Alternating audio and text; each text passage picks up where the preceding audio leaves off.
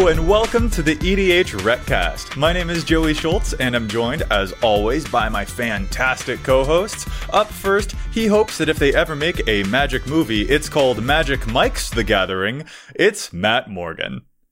So the old owners of my house, I guess they used to have a hen house, and at, late at night you can still hear clucking from the backyard. Um, I think it might be a poultrygeist. A poultrygeist. no.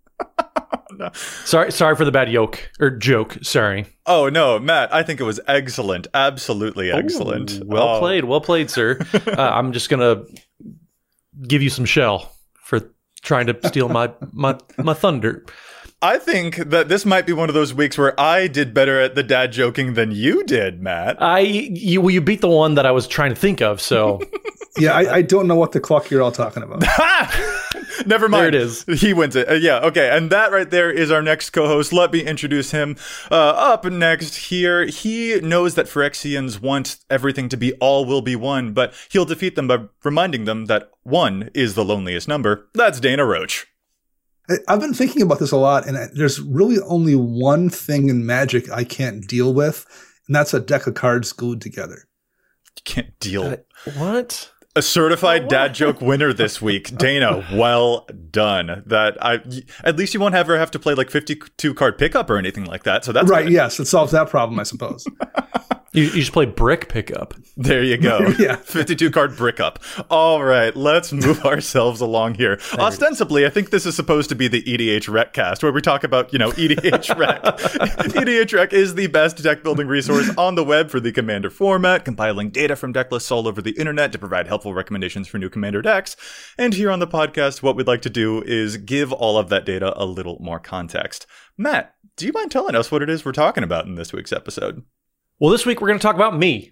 That's it. Just going to talk. Well, okay, specifically, we're going to talk about one of my decks. Uh, Dana suggested uh, talking about our own decks and deck building processes that we go through. And so today we're going to start off with my Raggadragga Goreguts Boss deck.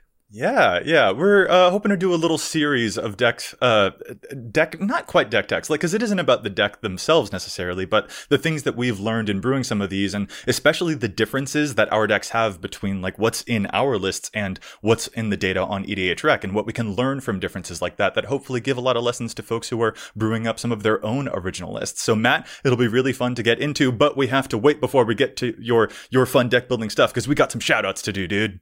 First, I'd like to thank Chase, also known as Mana Curves, for their help in editing the show. You can find them on Twitter at Mana Curves. We're ecstatic to tell you that EDH Rec has also partnered with Coalesce Apparel and Design. Coalesce has an amazing line of magic inspired apparel, and if you've ever wanted EDH Rec shirts or hoodies, you can now go browse the EDH Rec collection. Head to Coalesce and use code EDH Rec for 10% off your order. EDH Rec also streams on Whatnot. Join our content manager Jason Alt on whatnot.com slash invite slash EDH Rec. And if you sign up with that EDH Rec membership code, you get 15 bucks of credit for free. So for Whatnot and for Coalesce, that's code EDH Rec. And if you'd like to support the show, you can do so by liking and subscribing on YouTube. You can subscribe on your local podcast app, or you can go over to patreon.com slash EDHRecast, where we have patron tiers of all sorts of levels.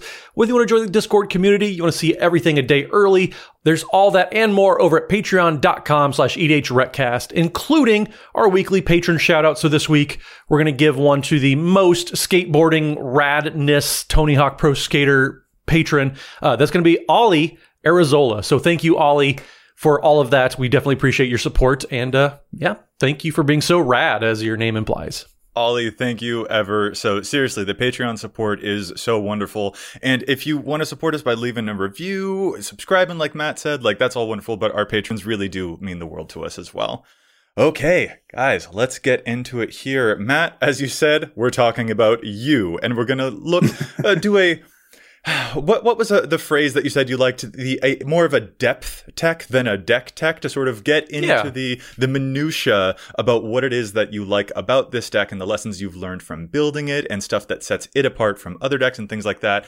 And um, could you once again introduce us to your lovely commander that we'll be diving deep into this week? Well, I guess the first thing I should do is actually read the card because not everybody knows what Raggadragga is, even though he is the boss of the Goreguts, whatever whatever that is supposed to mean. Uh, so Raggadragga is two red and a green for a legendary human boar, which is I think this is the first time we've ever, ever had a human boar for a 4 4 that has all the abilities of each creature you control with a mana ability gets plus 2 plus 2. Whenever a creature you control with a mana ability attacks, untap it. And whenever you cast a spell, if at least 7 mana was spent to cast it, untap target creature, it gets plus 7 plus 7 and gains trample until end of turn. So, there's a lot going on there. There's a lot of really cool things, but most importantly, the mana abilities. That's instantly what everybody kind of glammed onto as soon as Raggadragga was previewed. And oh boy, it's been a lot of fun. So is that the thing that inspired you to like first build this commander? Because that, that's something I always find fascinating is is what is the thing that makes a that, that makes someone feel inspired to build a deck? Um, because it's oftentimes something like oddly personal, like there, or, or at least something that, that, that doesn't register with me. So somebody like, oh, this and this and this. And I'm like, oh, that's not the reaction I got from that card. Whereas a reaction I'll have from something else doesn't inspire somebody else. So like, I'm curious why this jumped out at you, someone who doesn't actually even brew that much. So first off, if you can make Birds of Paradise relevant in combat, I'm always going to be on board. uh, yeah, yeah. That, that's that. that's kind of uh, that that was the the instant idea was, oh my gosh, I can play Llanowar elves and they're not going to be a total throwaway chump blocker. I can play Birds of Paradise. I can do all these things. So that was that was the the level zero thought process there. It was very easy. But then as soon as people started getting kind of their their deck lists online because I, I waited a couple weeks to to kind of see what people were doing before I committed to an idea. Everybody was doing Elf Ball, and Elf Ball's been done a million times. There's it's one of the most popular creature types on EDH Rec, and that's just not what I want to do. I want to brew a deck, but I also want to have a little bit of identity, and I think that's one thing I've said many times. Dana, you've rubbed off on me. You, you've given me a little bit of a I search for hipster cred, I guess, but I wanted to find a way that I could build the deck and it wasn't going to be like everybody else's play as many elves as you can, finale of devastation, untap an elf, sure. blah, blah, blah. Like that just, that just wasn't a super fun idea to me. So I had to do a little bit of digging in order to find something that, that excited me to take the deck in a direction that was going to be fun for me to play that wasn't what everybody else was doing. And what was that direction? He asks very leadingly, knowing exactly where this is going and how cool it is. well, well, so backstory I used to have a Glissa the Traitor deck, the same as Dana, and mine was I, I wanted to be like Eldrazi Tribal. And I tried really hard, but it was just a bad deck. It was being torn in so many different directions. So I had a whole pile of all these Battle for Zendikar block Eldrazi laying around. They they were all bad cards. They don't do anything by themselves. but then I, I was doing some digging looking for just what what is a cool creature with cool mana abilities. And I realized that Eldrazi Scions and Eldrazi Spawn, as in the, the tokens that you make from so many different Eldrazi creatures over the years, they have mana abilities because they have the ability you can sacrifice this creature, colon, add one colorless mana to your mana pool. Mm. So that does make it technically a mana ability, which means they benefit from Raggadragga's ability, where all your creatures with mana abilities get plus two, plus two. So that instantly got my wheels turning. So I got really excited because I finally get to play some of these cards that I've tried to make work, but never had a time for them to shine. And, and here it was. What's especially weird about that, because that's a great inspiration and a, and a, and a great thing to like a, a, connection to make to make a, a deck unique. But what's bizarre about that is almost at exactly the same time, we both had the same idea, like, oh, let's build a deck with we did with Eyeless Watcher and and Brood Monitor and Birthing Hulk, right. something no one's ever said, and you and I said at the same time in radically different decks. Yeah, yeah, because you went yours in a Golgari direction, and Matt's like, "No, I'm gonna pump these up, and they're gonna hit people." yeah, yeah, so so strange. Like w- neither of us had built an Eldrazi deck forever, and, and, then we did it at the same time using the worst possible Eldrazi. Yeah, well, yeah, nobody's excited to play Kozilek's Predator. Nobody, right? Yes. if you are, something's wrong. But but this was a chance for us to play those cards, and and you're yeah. right. It, uh, Baldur's Gate, which a, a, set that all three of us were homers for, we're not shy about it, mm-hmm. but it gave the same roughly theme of Eldrazi scions and spawns. You went Golgari, I went Gruul, but we still are using the same pile of, of bad cards to do it. Yeah. Well, Yeah. and I- I just want to kind of gush about some of the synergies here because I think that like when people hear it, like they're kind of like, "Oh, okay, that sounds neat." But like, I want to like capture the vibe of what it's actually like to play against this dang Raggadragga deck because like you play a rapacious one, which makes spawns when it hits someone. So every time you hit someone with this trampling five thing, you dump out a bunch of two threes every time you hit some, you play a Brood Monitor, and you make three of the Eldrazi Scion tokens. So Brood Monitor is six mana for four three threes suddenly on the battlefield. Or you cast a Skittering Invasion, and suddenly you have five actually potent bodies on the battlefield, and you get Raggadragga's seven mana plus trigger. Like this deck's actually amazingly brutal. Like I, I flipping love what you're up to with this dang deck. thank you. because Thank that pump you. is so significant. It just you, you think of those things like oh the little dorky creatures they don't matter that much. No, they do. They hurt. It, they are relevant in combat, and it's agonizing. Well, and that that was the fun challenge of the deck. So so yes, giving all of them plus two plus two, it, it made them not irrelevant, but it's also it, it's kind of hard to win games with with two threes and three threes sometimes.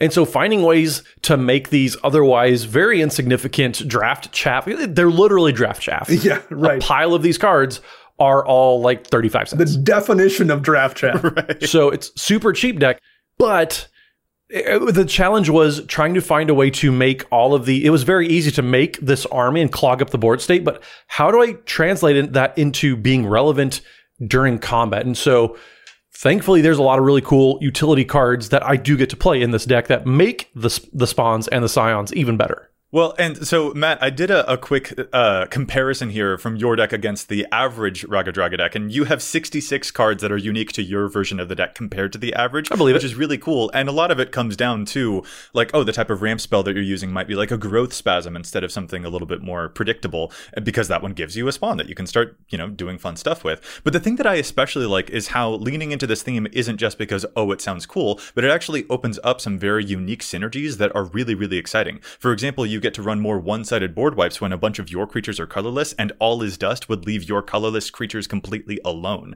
Like that is actually just super sick tech. I really like that. Or since so many of these Eldrazi creatures that you're playing make those tokens on ETB, you've also opened yourself up to a Panharmonicon synergy if you want it. Mm-hmm. Like it's Yep. little little details like that that actually make this sound not just novel, but like good and novel, like powerfully novel. And I think that's so wonderful. Well, and there's also a lot of really cool synergies too that I, I kind of opened myself up to with. So Raggadragga gives all creatures with the mana abilities plus two plus two. So if you animate a land, it still is a land and still has the tap or the, the mana abilities where you can tap it for mana. So cards like Llanowar Loam Speaker, a lot of people kind of latched onto, but it's just such a powerhouse card that you, you you find all these random creature lands that you can animate and you just really are able to go over the top with some of these. And so it's it's super fun. And honestly forsaken monument is an absolute beating of a card because lands are colorless. So if you animate a land that also gets plus 2 plus 2 from forsaken monument. Oh, what? so there's just there's so much just cool little things that I, I discovered in the process of okay, like what is a specific aspect of this that I can dial in on and how can I apply it? And so honestly, this deck, the the idea and realizing what a mana ability is, it took a little bit of knowledge from the game, but I, it was rewarded because I because I knew just some random detail that didn't really matter. I opened myself up to this totally what I hope is unique brew that I've just been having so much fun with. Yeah, animating an Ink Moth Nexus, which becomes from a 1 1 infect flying artifact creature land, so does the mana ability, uh, then becomes a 3 3 from Raggadragga, and then you cast like a 7 plus thing, and then Raggadragga gives it another plus 7, and suddenly you've like built your own Blightsteel Colossus here just from your stupid land. Uh, dang it, dude, this deck is so. like, I, I I have done that. That that that has been a line of play that has happened in a game, and it comes out of nowhere too. That's it's super powerful. I I just really enjoy playing it, and and the mana requirements too. It's it's been really weird trying to figure out how to juggle because a lot of these Eldrazi they'll have colorless as part of the mana cost. Like it has to be an actual colorless mana. It can't be generic mana. And so figuring out how can I play around the colorless requirements with my creature land. So Mutavault is getting played. Uh, it- nobody plays Mishra's Factory, but it's fantastic here. So there's just a lot of really cool card choices that I get to make because I get to build around just random different synergies that have kind of built on each other throughout the entire building of this deck process. No one plays Mishra's Factory. I, I, my Baba Lysaga deck over here, like, excuse me, I do play a Mishra's Factory. I love it too. Weirdly enough, I have it. I have it in my equipment deck as well. Awesome.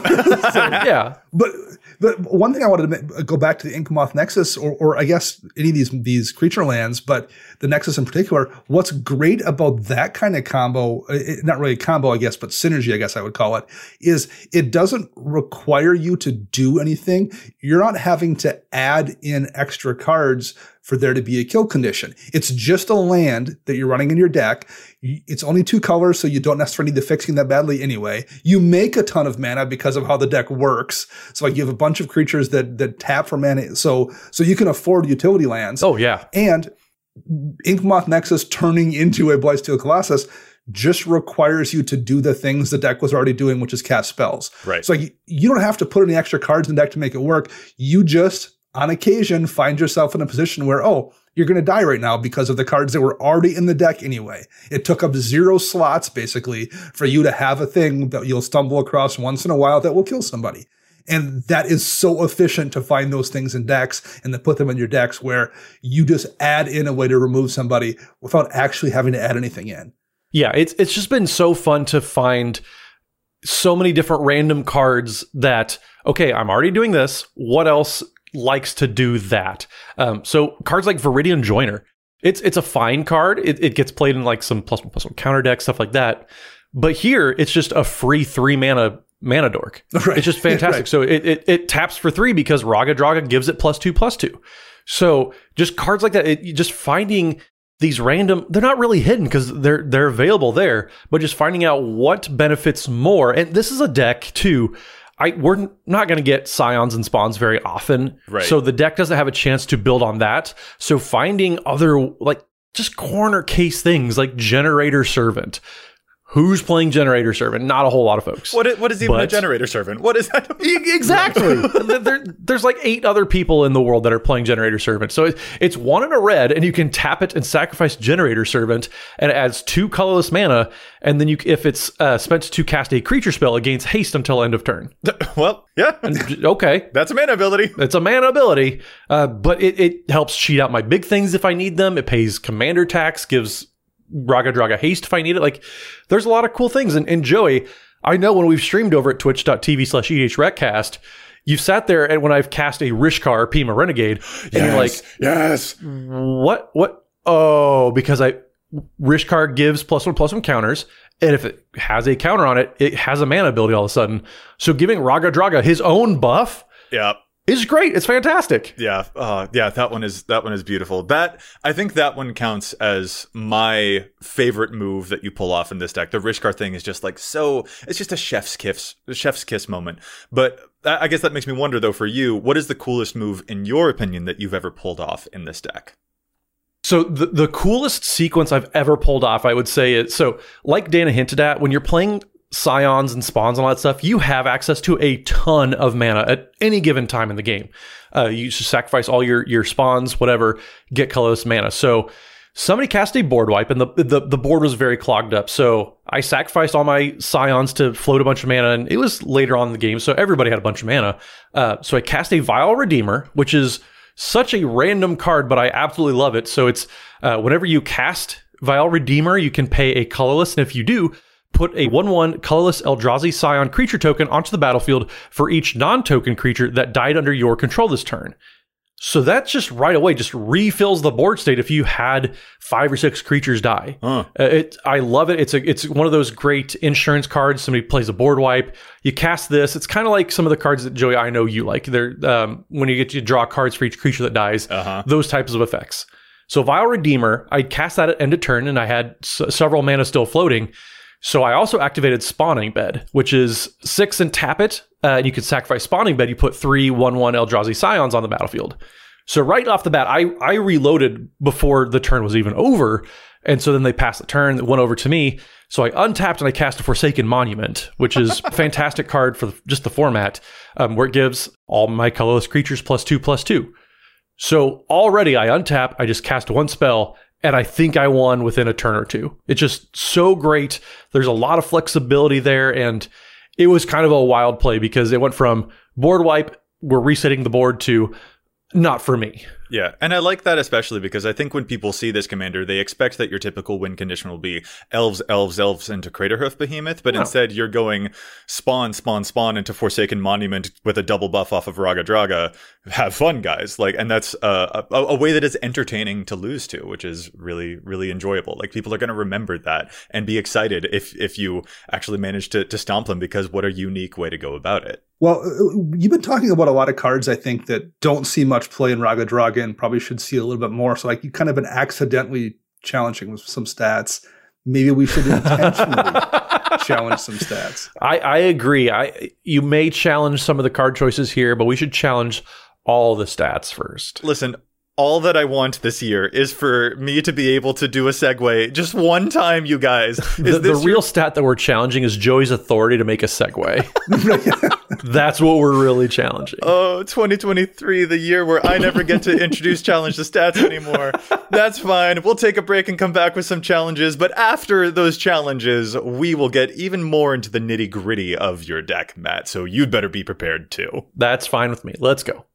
The first card I'm going to challenge here is um, Myriad Landscape in Niv Mizzet Reborn decks. And, and the reason this this has come up is I've had a friend that has a, uh Niv Mizzet Reborn deck, and he's gotten burned by Myriad Landscape twice, uh, once in each of the last two weeks playing at our shop. Um, and it's in almost 20% of, of Niv Mizzet Reborn decks. The problem is Myriad Landscape forces you to go get two basic lands of the same type. So it doesn't really fix your mana, and Niv Mizzet requires you to have one of each color mana to even be cast in the first place. Um, so, so he's found himself with a Myriad Landscape out needing two colors of mana and was only able to get one, and it pushed back his ability to cast Niv several turns beyond what he wanted to do.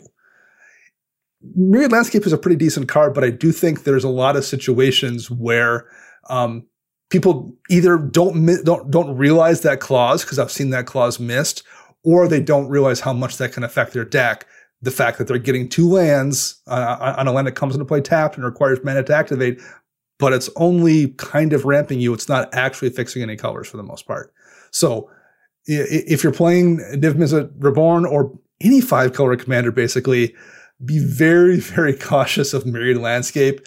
That card can actually hurt you more than it can help you, especially in a deck where you have access to green and you can just probably go get a a land that has multiple land types and can, can do multiple things with a, a nature's lore or three visits or something. So Myriad Landscape probably overplayed in Niv Mizzet Reborn and, and a lot of five color decks. I really like the the lands that find more lands. Like Krosan Verge is a cycle that I wish they would finish. Mm-hmm. At Any t- I want more Krosan Verge effects. I really like that, and those might suit you better. Like I feel like we've all seen a five color deck where they literally have only one mountain, only one forest, only one of each basic. At which point, Myriad Landscape wouldn't get you a whole lot of anything. Sure. Yeah. I, I feel like we've all seen that. So yeah, I feel this that one in a five color deck. Like I really like Myriad Landscape for a mono or a two color deck, but in a in a five color deck, it, it feels like you're going to have severely diminished returns. That makes a lot of sense. Well, I'm going to jump in then, and I'll, I'll go second so that Joey has to wait even longer to get his challenge. Uh, so the card I'm going to challenge this week, there. So there's a lot of really cool commanders that care about exiling cards these days. Uh, Faldorn, Dreadwolf, Herald, Laelia, uh, Blade, the Blade Reforged, all sorts of different commanders that like having cards exiled. And that's Impulse Draw is probably one of the coolest and best developments for mono red card draw in a long time. And so a card that hasn't really caught on yet, granted it's been out for, for a couple months now, is Visions of Phyrexia. So it is two red red for an enchantment that says at the beginning of your upkeep, exile the top card of your library. You may play that card this turn. And at the beginning of your end step, if you didn't play a card from exile this turn, create a tapped Power Stone token, which is you can tap it to add one uh, colorless mana, and this mana can't be spent to cast a non artifact spell. So it is a little limited in what you can use it for, but being able to access more cards and having a little bit of upside every turn. There's just so much going on there. We, we talk about how Frontier Siege for forever, or excuse me, Outpost Siege. Outpost Siege was the one that it was one of the only really red impulse draw effects that we had. And it was highly highly played because you just options were so limited. Now that the options aren't so limited we just have so many cool versions of these cards that have an upside uh, that you're able to kind of work in and just benefit from, and you're you're getting card advantage all along the way. There are cards that we got like Valakut Exploration, which was a fantastic version of that too, where you get to play if every time you play a land, exile the top card of your library, and then you can play that land at the beginning of and then at the beginning of your end step, if there are cards exiled with Valakut Exploration, you put them into the graveyard, and that deals that much damage to each opponent. So these types of effects I just absolutely love. So Valakut Exploration is almost in 35,000 decks. And I think that's really a trajectory for a lot of decks that want to be playing these effects to pick up for Visions of Phyrexia. Uh, it's not near as powerful, but if you need an, one copy of that effect, you probably want another. And this is a fantastic version of that, especially if you are playing artifact heavy decks. So if you want some more red impulse draw, if you care about lands or cards getting exiled from your library, Visions of Phyrexia is a fantastic addition. It's only played in 2,400 decks right now. Uh, hopefully that changes because I just, it's such a powerful effect and you're not going to lose all the benefit from that because you do get those Power Stone tokens. Well, Matt, now I finally will go to my challenge. No more waiting for me. Um, but this is actually our listener submitted challenge, the stats of the week from one of our patrons. AJ Nixie has a very nifty uh, challenge here for the commander Baeloth Barrityl Entertainer, which is that red choose a background commander that goads all of your opponent's creatures that have less power than Baeloth. Um, specifically, AJ is pointing out that the card Forbidden Orchard should see a lot more play in decks where Baeloth is one of your commanders. Um, Forbidden Orchard being that awesome land that can tap for any color, but you give a 1 1 to one of your opponents. This is a really cool card in like group hug decks. I've used it in my own Kynaios and Tiro deck for similar, you know, funny political shenanigans like that. But here in Baeloth Barrityl, you're just forcing your opponents to attack with all of the 1 1s that you're giving them, and you're fixing your own mana along the way. Like these 1 1s will be used to attack your enemies. So this is fantastic. AJ says that they did a little bit of math and sees that only about 4% of decks that use Baeloth and a background background as the commanders. Um, only about 4% of them are actually using Forbidden Orchard right now. So this is a very clever pick to take a look into. Forbidden Orchard, give your opponent stuff that you will then be goading with your commander. I'm super into this one. Thank you so much, AJ. And you know what? I think that also serves as a small transition back into our topic here, thinking of a land with creatures and stuff like that. Um, and Matt, now I think it's time that we we put the spotlight on you, that we start to scrutinize your deck even further, look really hardcore into the data and some of the specifically some of the stuff that you're not playing. Like we already know that you're not playing a lot of the the mana dorks that would characterize an elf ball deck, for example. But there are a couple of other cards that I'm I'm curious to know more why you're choosing to ignore them when so many other Raga, Dra- uh, Raggadragga decks really love them. Specifically, cards that animate a bunch of lands. So, for example, Sylvan Awakening will turn all of your lands into 2 2 creatures, and that would get a huge buff off of Raggadragga. Or there's the new card Awaken the Woods, which makes a bunch of Forest Dryad tokens. So, that would get a huge buff from Raggadragga as well. So, there are a couple of other land animators that I'm interested to see if those are things that you're considering upgrading into in the future, or if there's a reason that you've decided to avoid them. Well, Awaken the Woods I, I have thought about. It. I just haven't had a chance to get a get a copy, and it's like twenty five dollars. I sure, yeah, it's more expensive than the rest of the deck almost, and so that's just a budget consideration right there. Uh, it's not that it's a bad card because I so I'm I'm not a huge fan of permanent animation of lands. Um, there are some cards that do that, and so Awaken the Woods would be fantastic because you're creating separate creature tokens um, that happen to also be lands. Uh, but if it was something that animated all my lands permanently and turned them into creatures, those are the effects I'm I'm not a huge fan of. I prefer the until end of turn. That way, board wipes don't ruin me. Mm. Uh, Sylvan Awakening is a good option. Uh, honestly, it, it, that would probably be more considered for me personally, just price considerations. I don't want this to be a super expensive deck. I want it to be a creative and fun deck, but not a I'm buying wins type of deck. I want to be able to play with newer players, that type of thing. Uh, so Sylvan Awakening, yeah, I, I like it. It's a good for kind of that overrun type of turn. Um, it's a consideration. I just I I, t- I tended to focus the the process, but I do have some cards too that they haven't really impressed me, or they they were kind of placeholders until I could kind of fill out.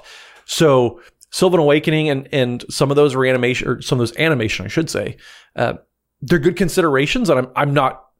I don't think anybody who does include them are wrong at all. See, I was expecting that you were afraid of me playing an Aether Spouts on you whenever you attacked with all of your land creatures. That too. So, so that that is why, and, and I, I with all of my decks that I build, I prefer kind of the the the surgical tools that are kind of specific but very like, accurate with what they're doing versus um, I'm just going to take a hammer to it. So yes, I, I like taking hammers to my opponents with combat and everything, but as far as my answers and the tools, I like them to be specific and take care of certain scenarios that the deck might be weak to. And so, mm. yeah, Aether Spouts is a totally real card. Uh, settle the wreckage, all those types of effects.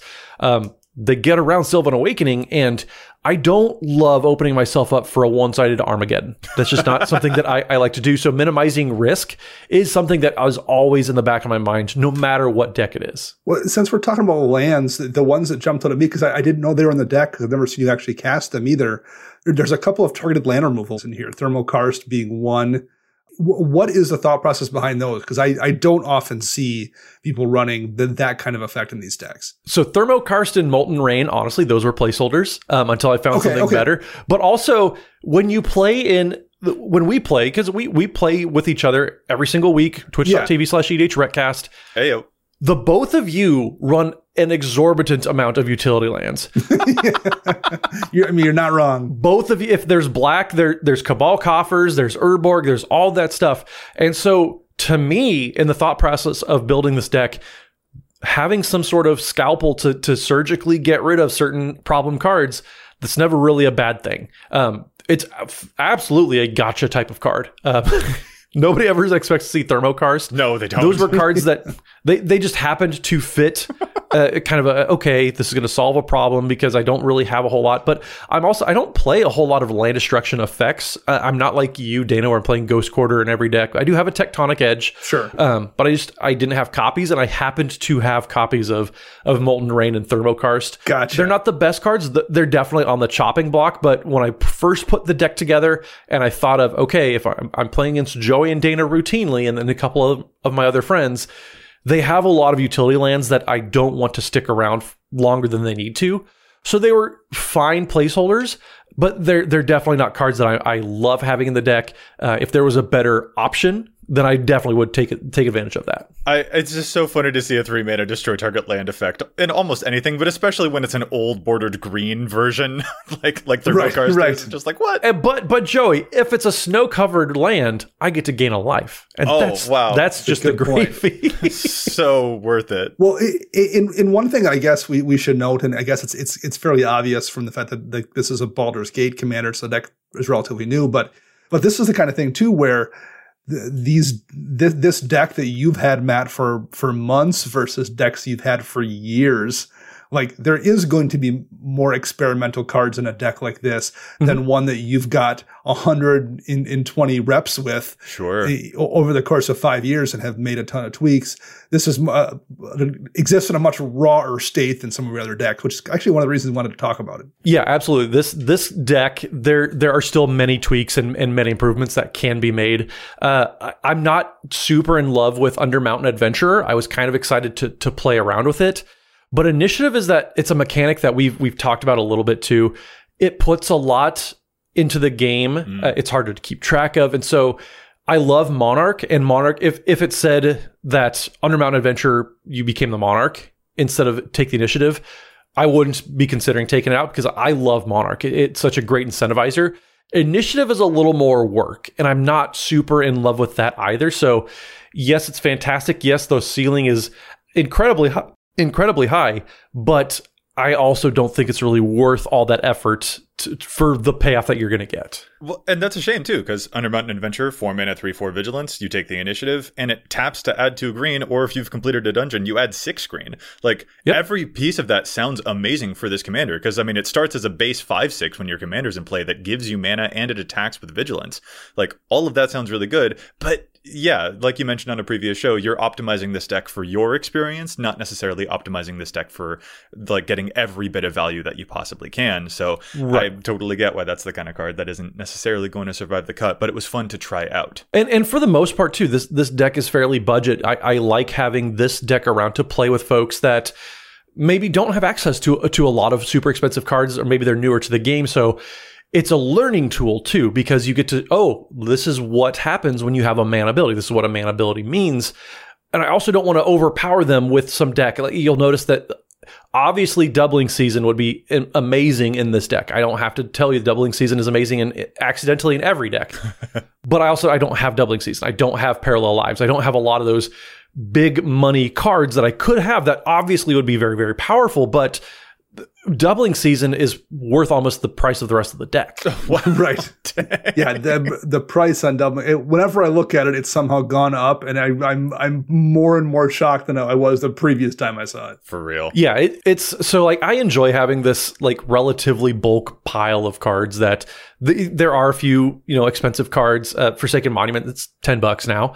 Um, but for the most part, it's it's a fairly affordable, and, and the power level is kind of capped that way.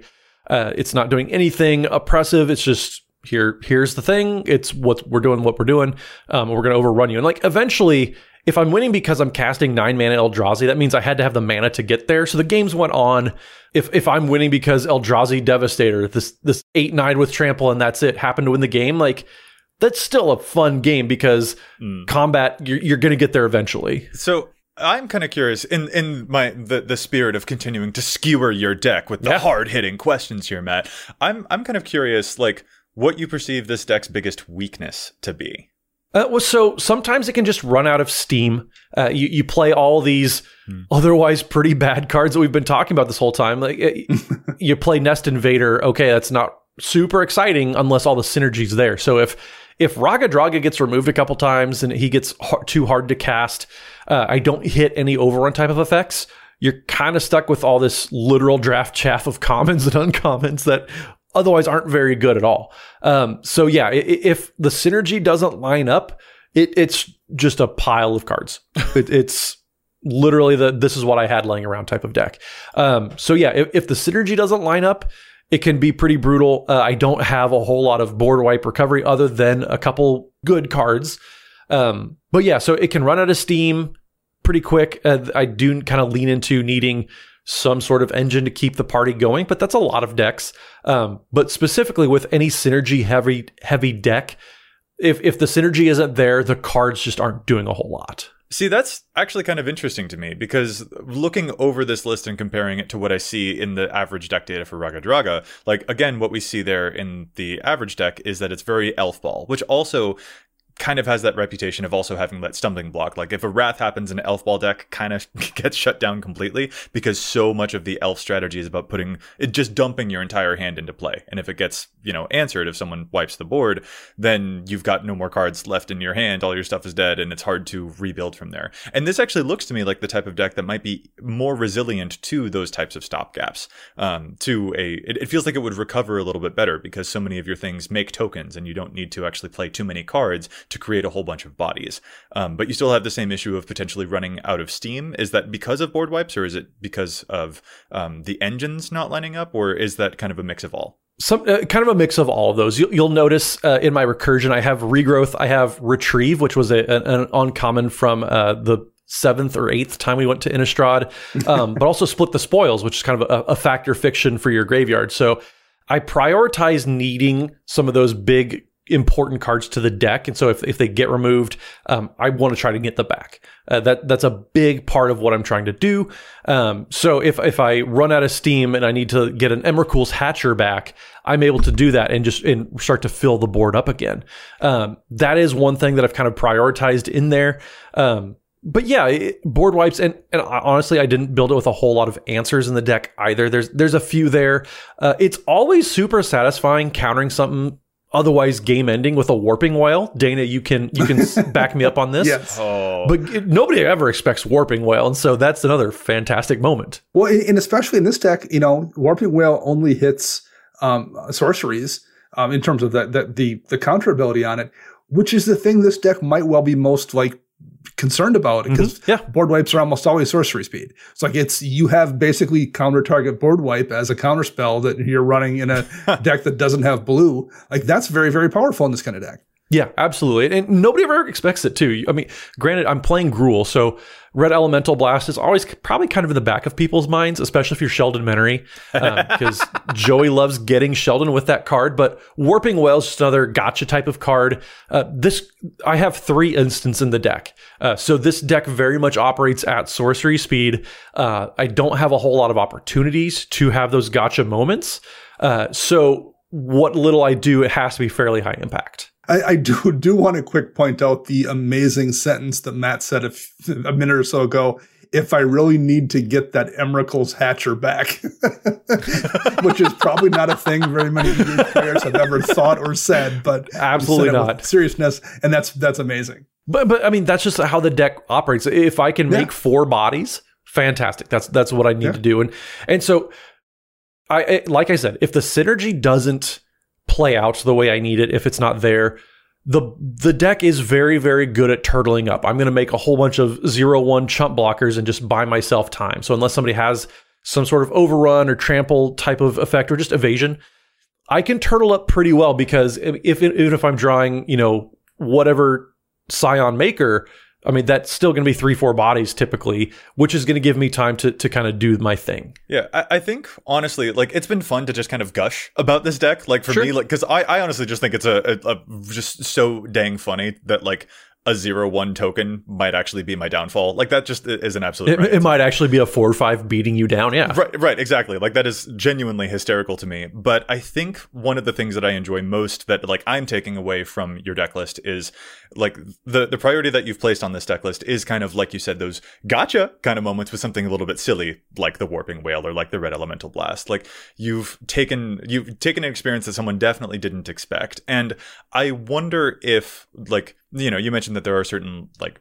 stumbles that can uh, happen to it that it might run out of steam and you haven't prioritized the optimization the tuning to make sure that this is the most well-oiled engine that can possibly ever be a well-oiled engine no. and no. you've gone instead for a build that is going to most hopefully cause people in the game that you're playing to go, wait, what is that? What does that do? Like, yes. that is the the way that it feels that you've built this, and that to me is my biggest takeaway because I tend to get really caught up in building a deck where this is the most perfect engine that ever engined. Like, if we talk about my Babala Saga deck, like that has been hyper scrutinized to a T. You know, I am meticulous with how many enchantments, how many artifacts, how many creatures, how many, what is my mana curve, whereas you are just like my priority here is joy. I need to see other people smile. And I think yeah. that's a fantastic takeaway that makes your deck the most different for me. Yeah, th- this deck is definitely optimized on the axis of I want to have a fun social oh my gosh, what the heck's going on type of moments. But also too, just a deck that's optimized for my own play experience, a deck that it's doing things that I like to do. It's it's making something small, making a bunch of these small things, and then making them huge and running people over with them. Uh, that it's just those are the types of things I love doing. I love feeling feelings. And like, of course, I it's green, so I have to have Rishkar's expertise, even though. so Rishkar's expertise, Dana, I know you're going to make fun of me for trying to downplay Rishkar's expertise because it's such a high ceiling card, but the best thing that I've ever cheated into play, I think, was a Viridian Joiner because all the all the spells that I want to cheat into play for free or cast for free with Rishkar's expertise they all cost like nine mana. So I don't get to do anything super cool, but it's like, okay, like I got an eyeless watcher. Wow. Yeah, that is kind of the challenge sometimes because I, I have Rishkar's expertise as well in, in my um, Scion and Spawn deck. And yes, it, it feels a little un- underwhelming when you the thing you put into play costs three mana. Yeah, and, and that's the, the the deck has a lot on the short side and a lot on the big side. So yeah, I love Rishkar's expertise. I'm not going to not put it into a monsters deck, right? But right. It, but it's also just like, oh dang, like I, I kind of you didn't whiff, but you didn't get a whole lot of value for it. But also, so we talked a while before, and one of the, the one of the sacred rules that I, I absolutely would hate for to come to Commander is sideboards but I'm still playing Spawn Sire of Ulamog. Oh, I know yes. that sideboards don't exist, and and so the second ability where you can Pay 20 mana and cast any number of Eldrazi cards you own from outside the game without paying their mana cost. I don't care about that ability. I don't want sideboards in Commander. But if I can pay four mana to make two bodies, that is perfect for this deck. Uh, I don't think I've ever attacked with Spawn Sire of Ulamog. I just want to make an army, and that makes a lot of armies. Oh yeah, like that's a card that you really just don't get to see, and so you found Yeah. yet again a way for people to be like, "Wait, you're playing what now?" Yeah. like, and that's a yeah, that's just optimizing. If you're playing droid. Spawnsire of Ulamog and you don't have your binder with you to cheat all these Emeralds into play? No, get out of here. I just want to make zero ones. I'm playing a Spawnsire of Ulamog that really doesn't require a Rule Zero conversation. I'm not planning on doing anything from outside the game. right. I, I, I do not want any accommodations for this card. I just want to make my little buddies. That's all I want to do. I think that's a fantastic pet card thing there. Although I do, I, you know, I can't help but notice that you seem to be playing um, some very pesky pet cards. Uh, let me, Soul Guide Lantern and Relic of, I want to say Progenitus, something like that. Progenitus. Um, Progenitus. Yeah, I've never heard of these cards before. You should probably just toss them. Um, they might be your pet cards, but I think they're probably Uh, just. you know, there, there's just enough utility in those types of cards. I can maybe stick around for get some graveyard hate because I don't do anything with graveyards. I, I'm whatever. um, but being able to just cantrip out sometimes it's valuable in, in, in a card or in a deck that um, if it runs out of steam, just cantrip out and you're good to go. Um, they're they're fine cards. Um, Relic of Progenitus, it, it's weird seeing it be five dollars because I remember when it was like a nickel. yeah. So Right. I, I just boomered myself right there, but you know, it happens from time to time. Um, well, I know we said we're not doing a deck tech, and we're we're, we're not. But th- there's one card, one card I want to suggest to you for this deck, man. Okay, Kindred Summons. Kindred. Yes. So Kindred okay. Summons. Okay. Five green, green. Choose a creature type and reveal cards from the top of your library until you reveal X creature cards with the chosen type, where X is number of creatures you control of that type, and those cards come directly into play. So almost everything in this deck, including your spawns and scions, are in Eldrazi. Oh no. So oh no. You're Yep. gonna at least in, in in my version of this deck when I cast that, I regularly put like eight to ten creatures in play, most of which then make multiple spawns and scions That they do. off of off of them coming into play as well. that they do. So I, I I actually of that whole cycle, Kindred um, Discovery might be one of the weaker ones, or Kindred Summons, excuse me, might be one of the weaker ones, um, but not in this deck. Not- not in this deck, no. It's really really good when you start putting in. You know, four, four, five, five Eldrazi's that also bring in three or four or five spawns with them. It's even a seven mana spell to To trigger. tr- Rocket that's what I was going There we to go. getting ready to say. Yeah, it, it triggers Raggadragga. You get to untap stuff, and and I, one thing too that that we haven't mentioned yet, not to change the subject on you. Raggadragga giving all of your creatures with mana abilities pseudo vigilance is wildly underrated. Yes. Um, that's one thing that we did kind of glommed over real quick, but it is super, super relevant that not only are you attacking with these five fives and, and four fives and whatever, but you get to untap with them and then you have them as blockers too. That's such an amazing ability. So yes, uh, but back to your point, Dana, Kindred Summons. Yes, it does trigger Raggadragga, but if you ha- even even if you're just getting like four or five creatures off of this, it still is fantastic value. Yeah. Oh wow. I'm Dana. I'm afraid. I'm not. I, I'm excited. Yeah. Well, and I, you know, looking over if as as we're making suggestions, I'll try and make a sincere one that isn't just take out your relic of progenitus. Um, I I do if you're running out of steam, like you said, I feel like there's still plenty more room for the green's excellent, excellent, or even red's excellent, excellent versions of card advantage that could still be explored even further with this deck. And if that's the issue that you're running into, I feel like even more of those fantastic green spells um, are going to serve you even more. They just might look different than the stuff that you're used to, like you know, Rishkar's expertise is one of your favorite cards ever, but you're used to playing it in decks that routinely have like 12 power creatures in play, and here you're playing with a lot of creatures that are a lot smaller. So I think it just, you know, will take a, a different look at the green draw available to you. You might even prefer Red's Impulse draw, the Reckless Impulses, and all of that stuff instead for this type of deck Mm-hmm. um, to help you with the the recovery um, and make that engine more engine I guess, a little bit. Uh, Yeah. Not to like optimize and, and super tune the deck, but if you are running out of steam, I don't want you to run out of steam. I want you to crush people with your amazing Eldrazi. Oh, well- well, thank even you. If even if by people I mean me. Uh, so if if we're if we're offering the advices, I think that exploring different types of card draw um, than the stuff that you that you might be most used to is probably a good lesson to take away too. Yeah, absolutely. And, and there's cards too. Like a lot of the draw engines in the deck, they're not really engines. They're just one shot um, adrenaline boost to the deck. And you, you have your your harmonize your Rishkar's expertise, but shamanic revelations super powerful. I just you only have one copy in the deck, and so finding ways to kind of to to maximize your your opportunities to get stuff like that. That's where the deck does struggle a little bit, and so yeah, diversifying the portfolio, as they say.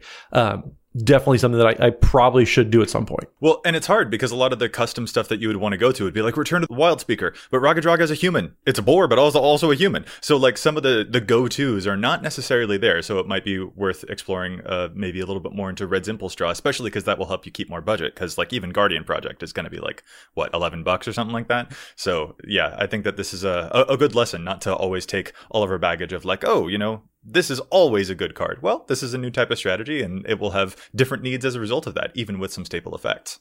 I would say uh, you you say this is a very good card, but uh, leave it to me to find a way to make a card bad because it's not specific enough, and, and here we are. Return of the Wildspeaker, no, but Spawnsire of Ulamog, yes, like, yes, that's where we're at with this deck, and that is not a thing you can say about many decks. No, I'm glad that we got to explore why that is the case, and like that's just sorry, it just, yes. it just totally cracks me up. It's a fun time. It's it's been a lot of fun brewing this deck.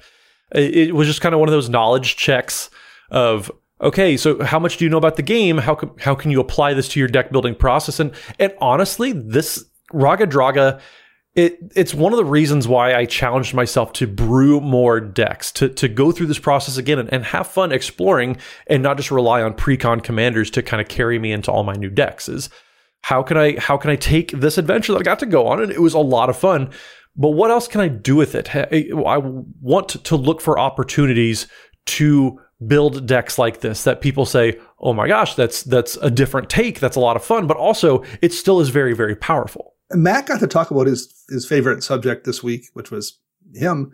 Um, but we'll be taking things in a different direction the next couple weeks and talking about my favorite subject and Joey's favorite subject, which is me and Joey, respectively. Also um, yourselves, yeah, yeah, yeah, yeah. So, so coming up next few weeks, we'll be doing the same thing with with a deck from each of us to kind of try to give some insights into how we brew and, and why we make the choices we make in decks. Yeah, um, that's so silly. And for the record, Dana, that isn't true. My favorite subject isn't me. My favorite subject is my graveyard. that that is fair. That is a fair I thought, point. I thought you were going to say me. It was that I was also my favorite subject is you. Yes, I, I also like talking about you, Dana oh lord. Yeah no this was fun. It's it's cool to do a you know a, a, quick dive into what the deck is what it says about the person who built it the lessons that you can take away from that. And hopefully that's something that dana and i can also share with y'all in the weeks that are yet to come. This will be a fun triplicate of episodes that we are looking forward to. Getting a little bit more personal but still showing what it is you know why do we deviate from the data sometimes and how can that be such a wonderful experience and how many things you can learn from it. So yeah i am certainly looking forward to our favorite subjects, Dana, whatever they may be. Um, but yeah, Matt, thank you so much for putting your Goreguts boss up onto the uh, onto the pedestal for us to talk about, and um, I look forward to all of your Eldrazi stuff coming at a game night very soon. Yeah. Yeah, hopefully. I mean, it's one of my favorite decks to play lately, and uh, I'm sure if you tune into twitch.tv slash EDHRECast, you will see it at some point. Mm-hmm. Well, you know what? Speaking of different websites and things, uh, Matt, we're going to call this episode to a close, but where can our listeners find us if they want to get in touch with us online? So you can find me at the Twitters. That's at Mathimus55, M A T H I M U S 55. And don't forget, we are streaming twitch.tv slash EDHRECast every Wednesday evening. We have guests on every single week. It's always a super fun time. So make sure you tune in for all of these awesome decks that we get to talk about now um, and more. Hey, deja vu. And Dana, how about you? You can find me on the Twitter birds at Dana Roach. You can hear me on my other podcast, CMDR Central, for a few more weeks at least. We just announced we're wrapping up that show here pretty soon. Hey. And uh, congrats on that run, for, by the way. Yeah, th- thank you very much. Episode 350 is coming up, and that will be our last one. We will, uh, all good things come to an end, so we figured it was the, the time to to kind of uh, go gently into that good night. But I will still be here on this show, and I'm still writing uh, articles for EDHREC and Commander's Herald. And I'm Joey Schultz. You can find me at Joseph M. Schultz on the onlines, and you can find the cast at EDHRECast on the Facebooks or the Twitters, basically everywhere online. Look up EDHRECast, you'll find us. But if you've got a question for us, you can contact us at edhrecast at gmail.com. Once again, our thanks go out to Chase for assisting me with the post production of the show. You can find them online at Mana Curves. And listeners, we'll be back at you next week with more data and fun insights. But until then, remember to EDH wreck your deck before you wreck your deck.